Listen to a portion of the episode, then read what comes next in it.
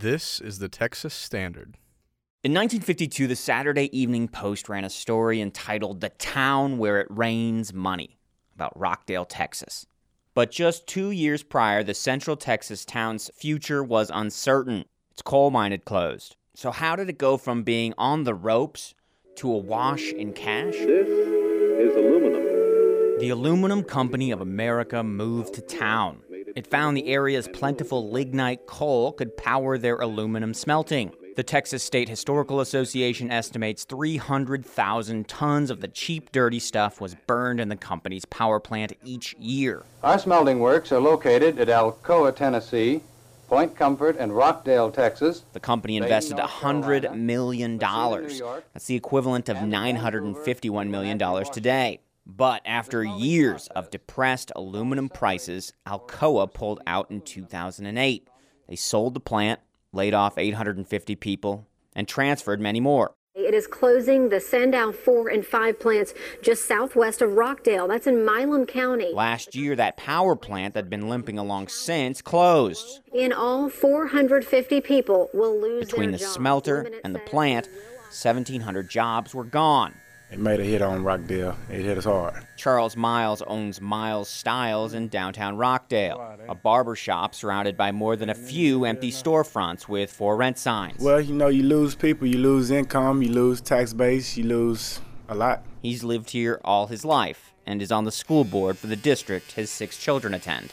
Miles says the area may be turning a corner, though. They say history repeats itself. He's talking about this summer's announcement that a Chinese owned cryptocurrency company, Bitmain, is moving into the old Alcoa smelter, bringing 400 jobs and $500 million in investment for a Bitcoin mine. The town just still ain't recovered, I don't think. Vincent Sorrells looks on as Miles cuts a man's hair.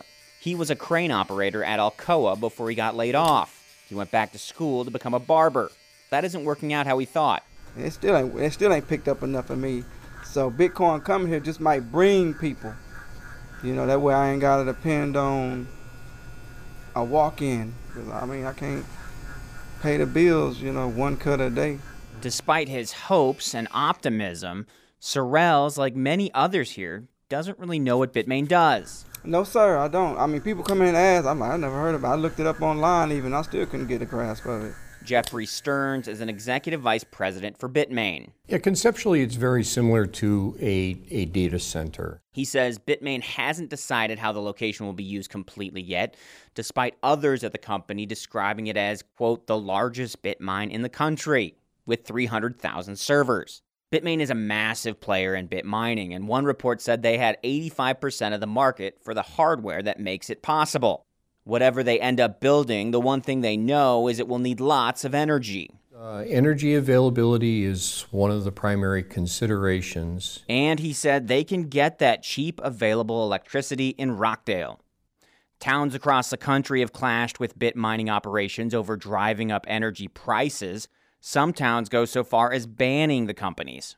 Rockdale City Manager Chris Whitaker says he doesn't know what impact it will have on energy prices, but he's focused on the positives of the deal, like Bitmain committing to hiring locally as much as it can. So it's huge. It's a morale thing, it's a job thing. You know, so now we're getting an industry that's state of the art. It's cutting edge. It's not make or break for Rockdale, says Whitaker, but it will go a long way towards changing the town's trajectory. Chris, did his dad work at Alcoa? Back at Miles Styles, Edward May is getting his hair cut.